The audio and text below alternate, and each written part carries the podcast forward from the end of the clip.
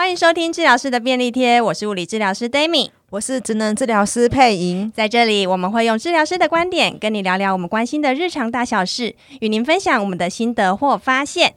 七月的时候，有一本新出版的书，这本书叫做《开启零到三岁宝宝的》。沟通语言天赋，语言治疗师说给你听。这本书我觉得非常的丰富，它是一个华文世界第一本宝宝沟通语言发展的专书。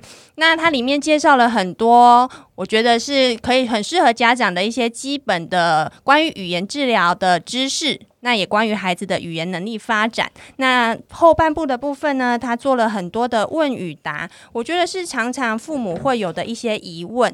就想在节目中分享给大家。我在读的时候觉得这本书还蛮浅显易懂的，它将语言发展的里程碑整理得很清楚，然后它也针对华语父母常见的问题去做解答。因为它的书的排版是有很多的问题去组成的，所以家长们很容易可以根据他们自己的问题从书中去找到答案。那阅读的速度也可以很快。所以呢，今天 B 节目非常的荣幸邀请到他们的。著作群的两位老师来参加我们的节目，我们欢迎慧琪跟艾轩，耶! Hello，大家好，我是李慧琪。大家好，我是艾轩。我们觉得啊，这本书真的是很实用，因为我昨天就有在 IG 的现实动态问我们的听众说，有没有什么问题是想要关于零到三岁儿童，然后你想要问语言老师的，结果他们怎么问呢？这本书上面都有解答，真的哈、哦。对，好，那我们呢？就是希望说这本书可以帮助父母在引导宝宝沟通的时候呢，很轻松的上手。那也让专业人员都有方法，有正确的方法可依循。这只是我们沟通魔法系列的第一集哦。我们预计还会继续出，呃，三到六岁宝宝的沟通发展书，也会继续出相关的教材教具，敬请期待哦。那下一本也会让我们再等三年吗？呃，应该不会，四年。我们零到三岁宝宝的部分其实还有一半。哦、那嗯，只是因为我们在编辑的时候，我们觉得我们先让呃家长很快的上手。那我们后面还有社会性沟通、阅读，还有呃语言游戏，还有呃我们的一些评量表都会陆续出来。哦、对，所以它会是一个系列的套书。对，系列的哇！我突然不想把这本书送给读者了，那你还是要抽。这是第一集，对，因为我先跟大家预告一下，我们等一下呢，因为我们两个都把这本书看完了，所以我们就想说分享给听众，然后我们想要抽奖送给大家。不过刚刚听完，我们可能会考虑一下，大家就就可以追踪我们。如果我们有要抽的话，你们再来参加，好不好？会随时改变心意，对，有可能哦。哦，因为这本书，我觉得它不只是一本书，它里面的插图也画的还蛮精美的。而且就是有帮助到理解，对，所以我觉得是真的蛮值得收藏的啦。嗯嗯，那因为这本书的内容很丰富，所以我们今天想要在节目上挑几个我觉得自己在育儿上面有遇到的问题，或者是很值得跟大家分享的，来请教两位老师。那我想要先从呃语言的构成元素开始讲起。因为它里面呢、有提到说，语言的要素里面有语音啊、音韵、词汇、语法、语用功能等等。我觉得，如果是以父母的角度，这些词对我来说是抽象的，是比较没有办法理解的。所以呢，我想要请两位老师跟我们说明一下，当我们了解这些。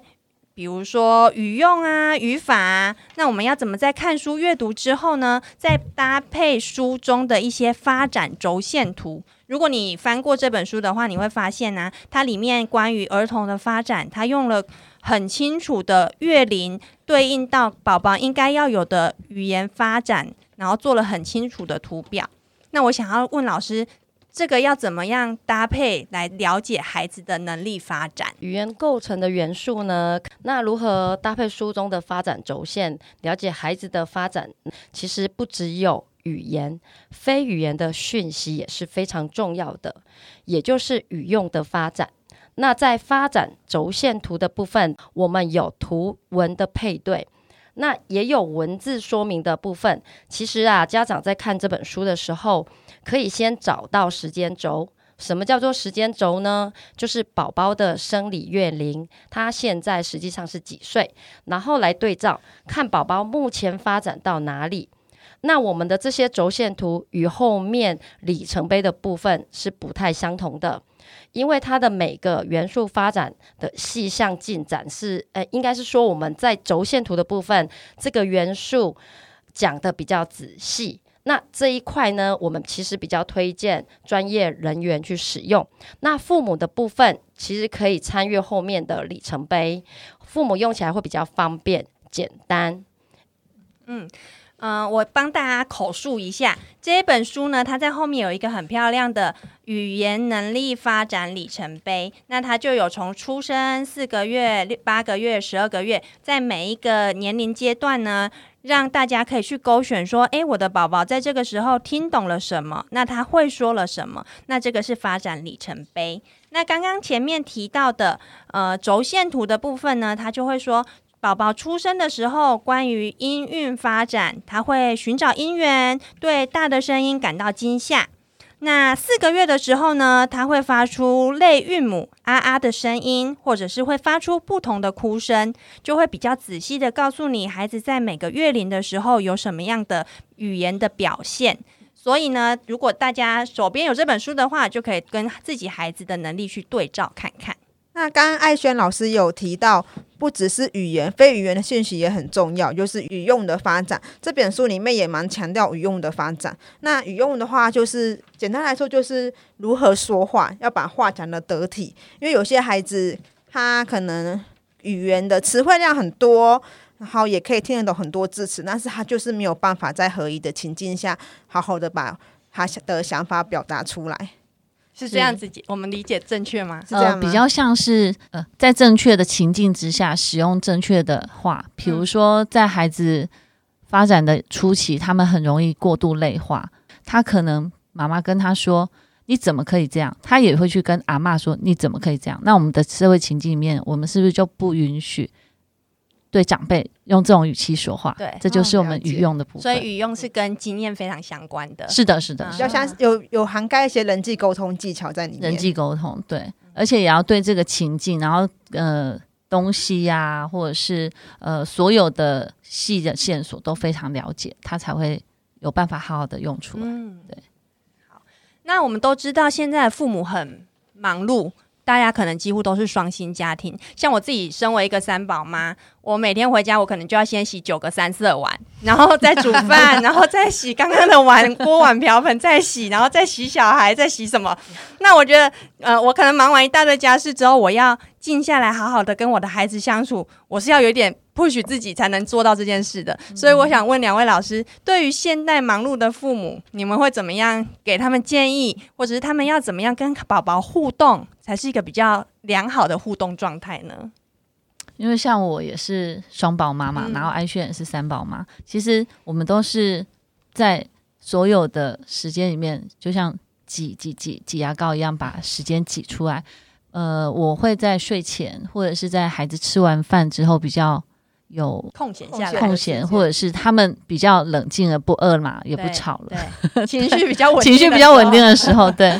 然后呃，十分钟可以看书，或者是有一个主题，呃，有个玩具啊，或或者是今天我们来讲某一件事情，很很印象深刻的某一件事情。那因为我的小孩年龄差，一个五岁，一个一岁多，其实也有差。那可能一个他要爬走也没关系，但是我们就是一起在这个空间里面，那。呃，可以依照孩子的兴趣，那呃大的可能他就是想要讲他今天发展的事，呃，他今天在学校发生的事情。那小的呢，他可能是想要把这个东西拿出来摇一摇。诶，我也可以看看他想要做什么。那。跟父母有面对面的时间，那一样，爸爸也是参与很重要。那他们久了以后，就会知道这段时间是我们四个人独处的时间，然后他们也很 enjoy 在里面。书里面有强调爸爸的参与，对不对？那很重要，对，真的。那你说，你跟三宝？嗯，应该说我我善用的时间其实是移动的时间，就是在车上，因为其实有时候我们到家里，真的，一下子你没有办法静下来陪孩子做事，就像刚刚。Demi 讲的，对，我要做好多家务，可是什么时候我们可以专心跟孩子对谈。其实，好比说从学校回家的过程中，或者是在安亲班回家的过程中，我觉得这一段时间是可以善用的。因为你家长必须引导孩子去说话，你要抛问题给孩子，孩子才有机会表达。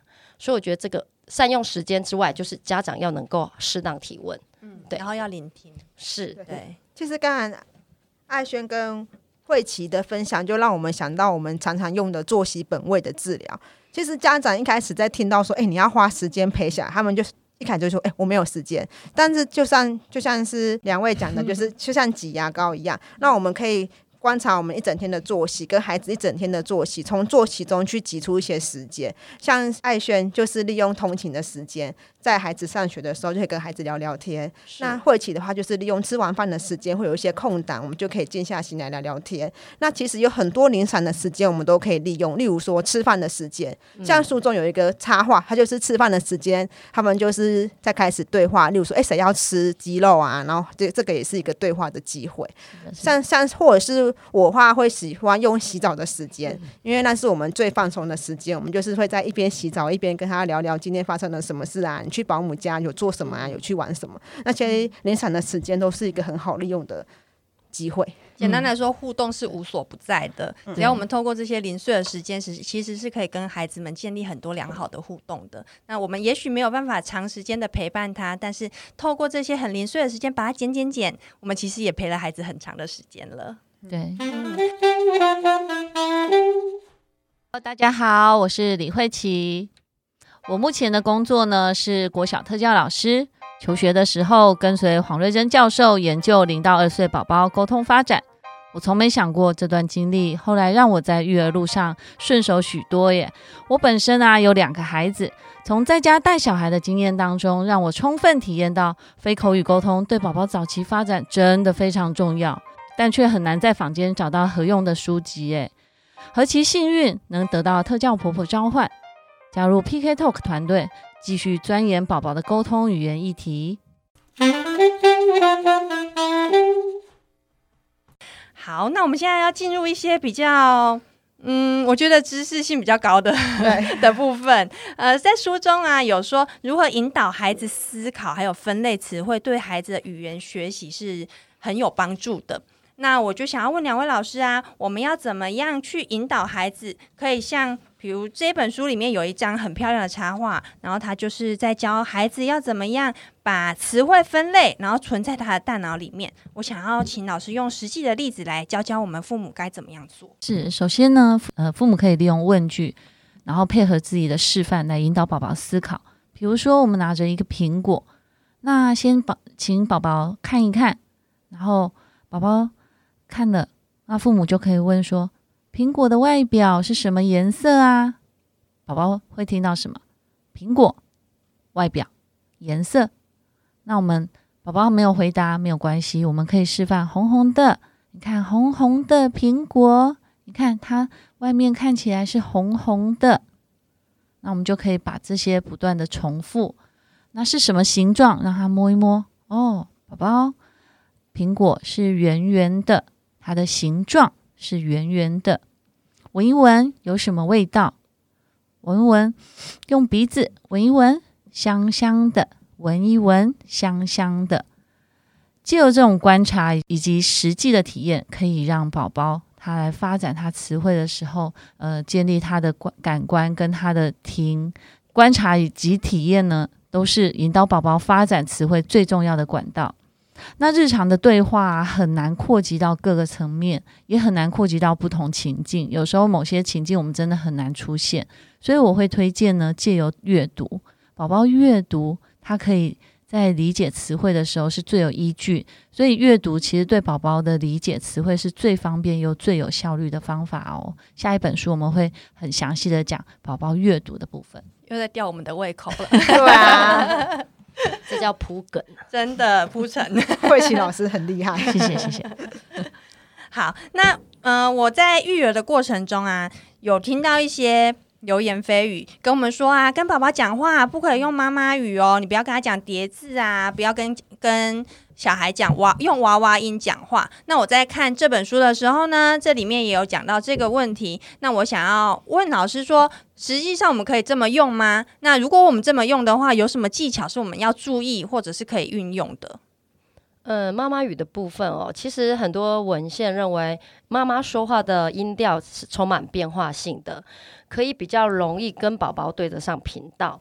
那这些充满重复性的词语啊、叠字，可以让宝宝快速的学习。就像刚刚慧琪讲的，我们重复不停的说，然后会让他加深印象。但是一定要用妈妈语来说话吗？其实不见得。研究有发现哦，其实像我们跟宝宝互动的词语量，其实才是最重要的。所以就像我们刚刚提的那个问题，其实我们每天都要花一些时间。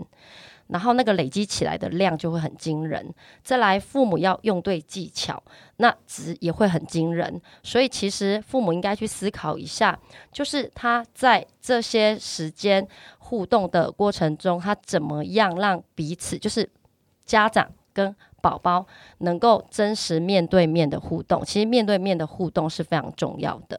那您说技巧的部分，应该是说，其实大家会发现，像因为我们自己都生过小孩。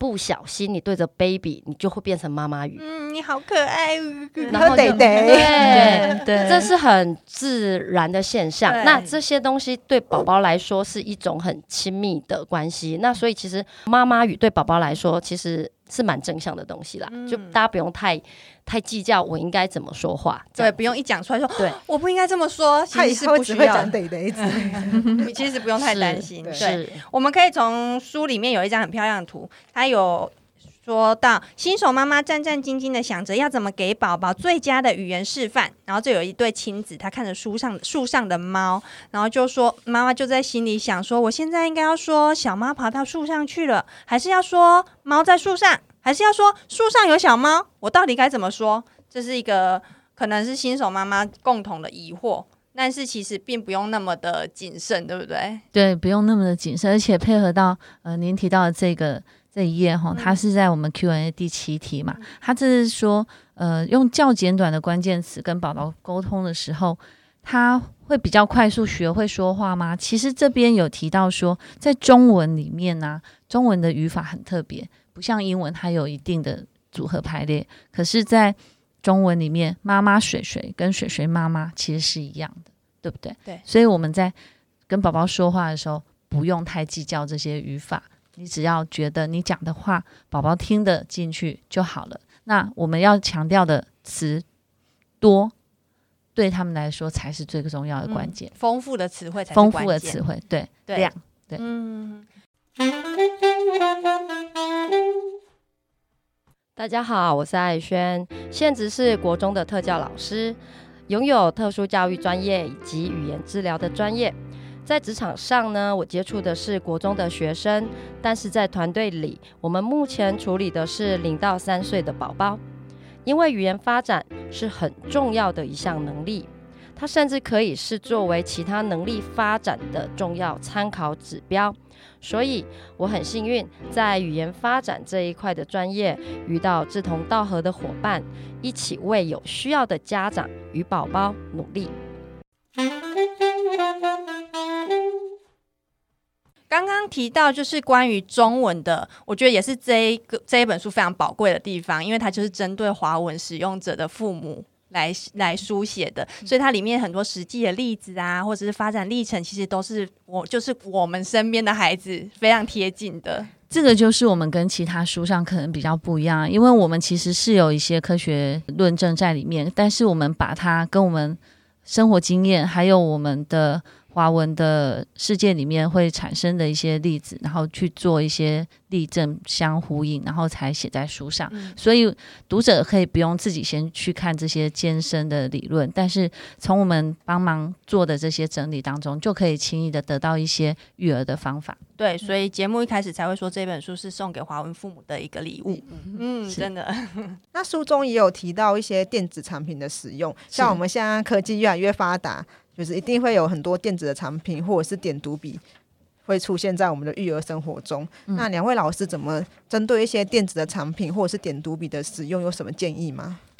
这个一样，我们就是先去看一下，电子产品到底对宝宝在沟通方面到底有没有帮助？那呃，书上也帮我们找到很多论证来告诉我们说，其实三 C 用品有时候对宝宝来说是一个引起沟通的一个重要的东西。所以呢，父母很可以聪明的使用三 C 产品来引起兴趣。作为互动的媒介，或者是作为在语言建立的时候的一个工具，但是呢，其实宝宝他的沟通力及互动力呢，还是要靠父母跟宝宝在每日的亲子时间一来一往的互动中建立。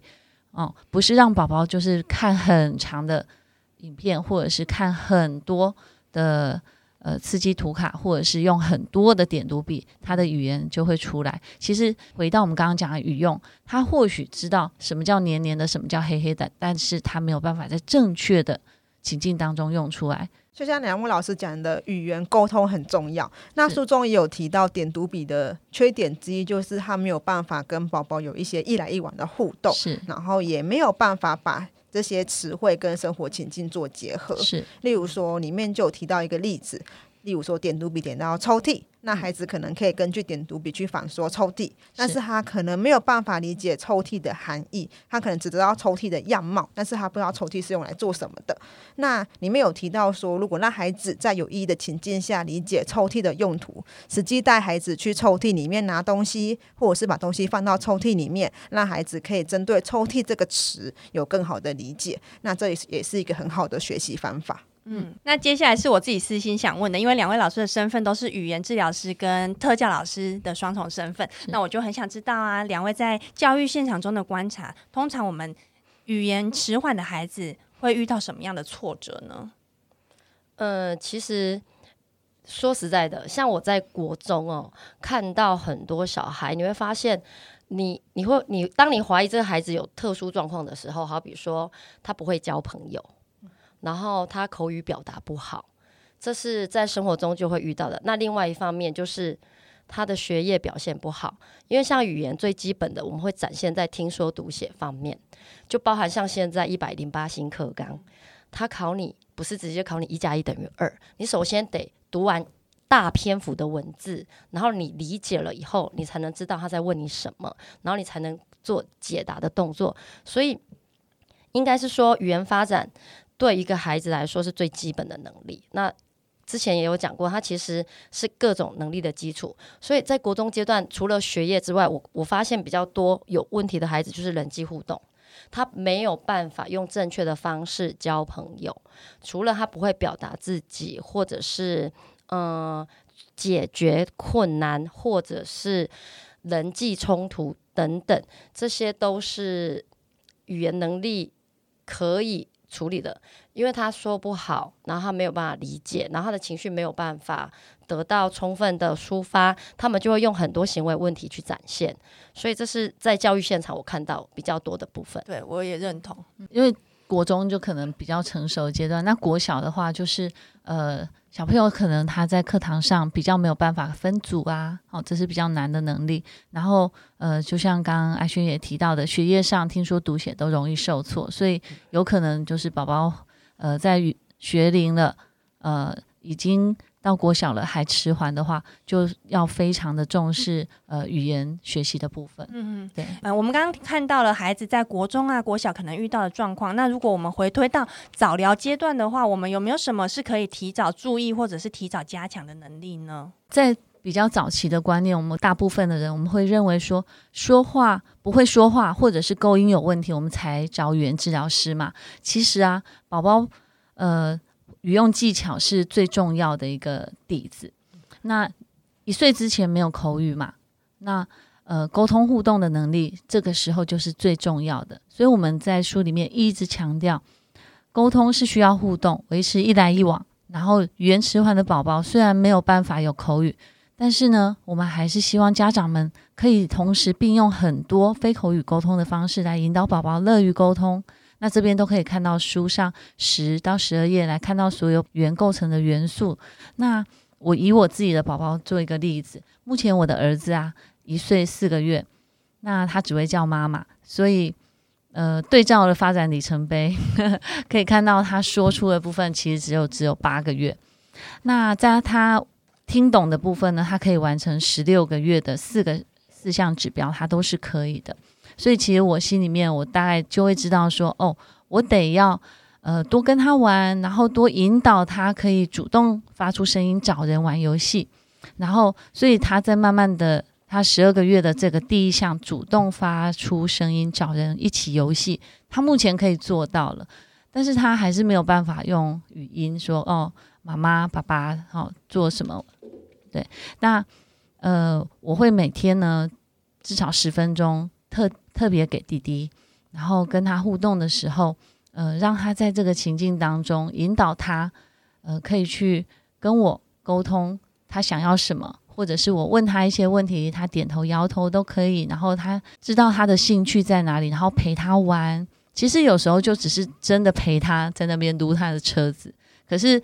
呃，他在撸车子的时候，我就可以说：“哇，你喜欢车车？这个车车有轮子，轮子转转转。”那我天天讲啊，他其实他也会看着我。然后，呃，他如果拿着轮子在转转转的时候，我说：“对，转转转，喜不喜欢轮子？轮子转转转。”嗯，他就会点头。他现在很会回应我们了。那所以我也很期待他的语言。呃，在。一岁半以后，他可以有大爆发，因为通常一岁半以后是一个大爆发的时期，到两岁之间。对，那我也会记录他能够理解的语言。呃，这我们可以参考书上的六十二到六十三页，在词语儿的部分，呃，我们我会呃多观察他有没有一步一步的在往前走。所以我目前看到的状况是。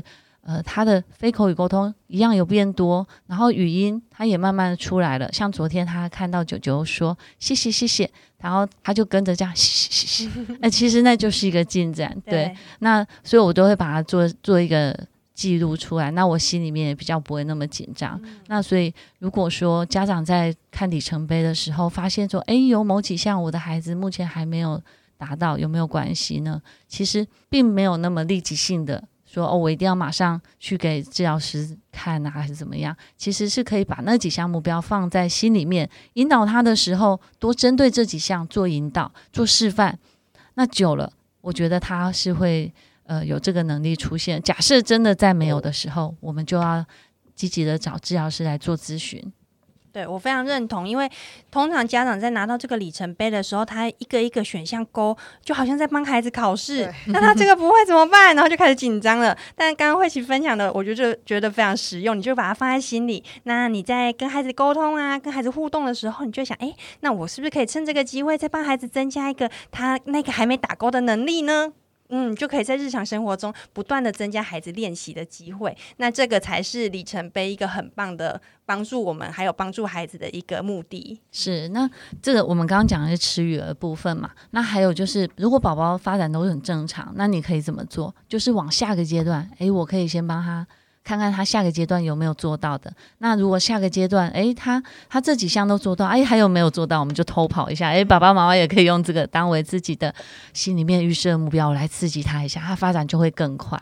对，就像书里面说，这个里程碑是可预期性的，对，所以我们这一步完成了，就可以往下一步去。但是绝对也不是帮孩子做一个考核，对啦，就是，不是，对，就是在互动的时候可以提醒自己，可以为孩子做些什么。对，也不要太过于急，然后我们也不要揠苗助长。对，对，是。其实慧琪提到了一个很重要的观念，就是我们在看里程碑的时候，我们并不是把那个里程碑拿来帮孩子做一些考试，而是给大家长一个。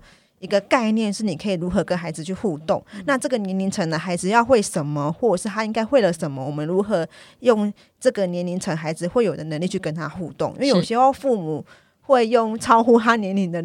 能力去跟他互动，例如说讲太艰涩的词啊，或者是讲太困难的语句，所以这个我觉得他就是给父母一个概念，说，哎，这个年纪的孩子大概会什么？那我怎么可以跟他互动？那我如何去引导他讲出更多东西？嗯，对。那像那个零到三岁的词汇表，就是我们很好的一个依据。对，对，书里面有一个附件是宝宝会说的前三百个词汇，然后帮大家整理了不同的呃名词啊，或者是人称、形容词、动作等等，那会有。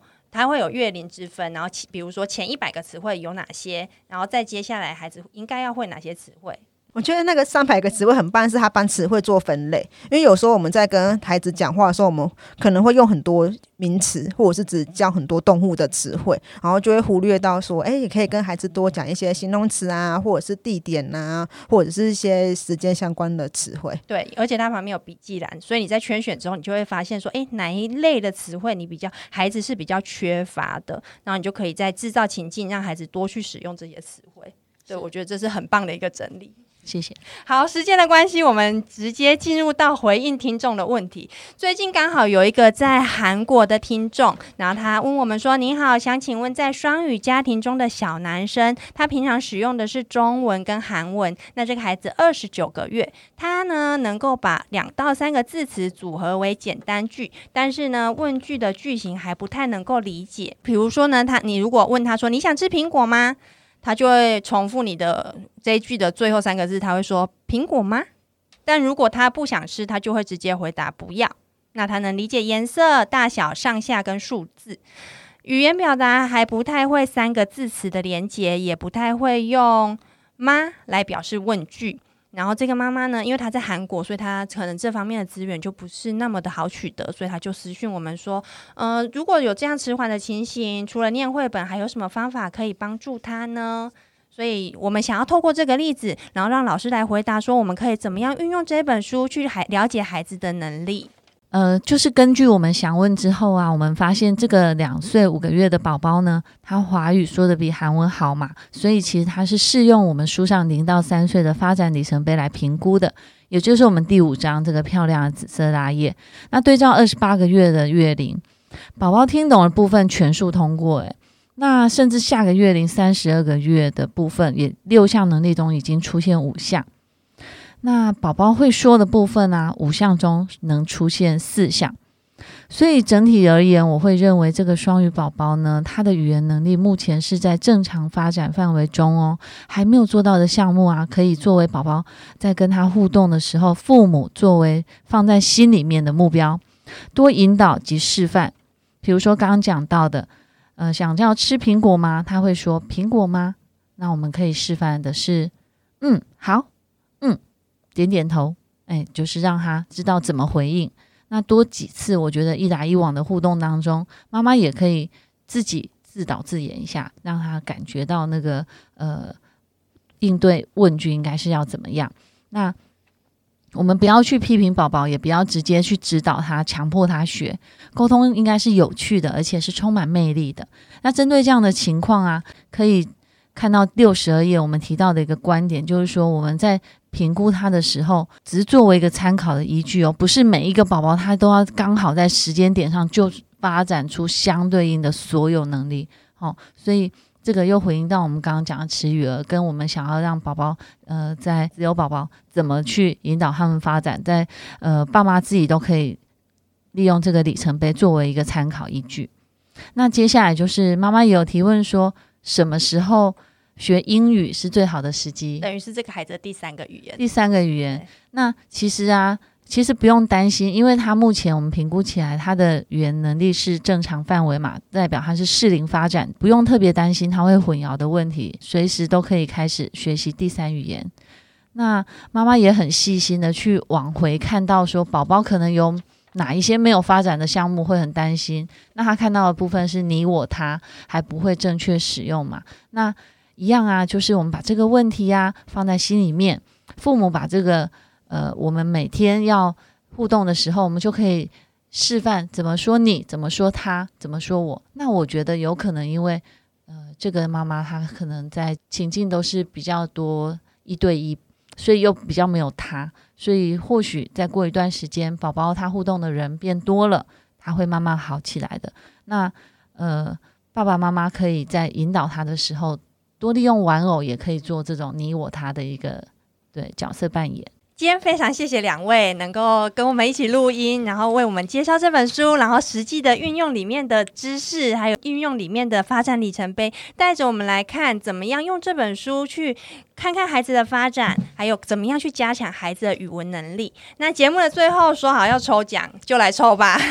我们呢会在。IG 发一个贴文，抽奖的贴文。那请你在 IG 留下孩子的年龄，还有告诉我们你为什么需要这本书。那如果你是超上面的，我会直接把你删留言，因为我们希望可以 把这本书送给真正需要的人。那就希望有需要的人再来抽奖，好吗？谢谢大家。我们在书上啊说，我们这个团队组成了三年多嘛，那其实认真一算啊，是快要四年喽。二零一七年的暑假开始策划这本书的发想呢，是源自于要给华语家庭一份礼物的想法。宝宝呢是上帝给父母的礼物，沟通语言的天赋啊是上天赐给人们的礼物。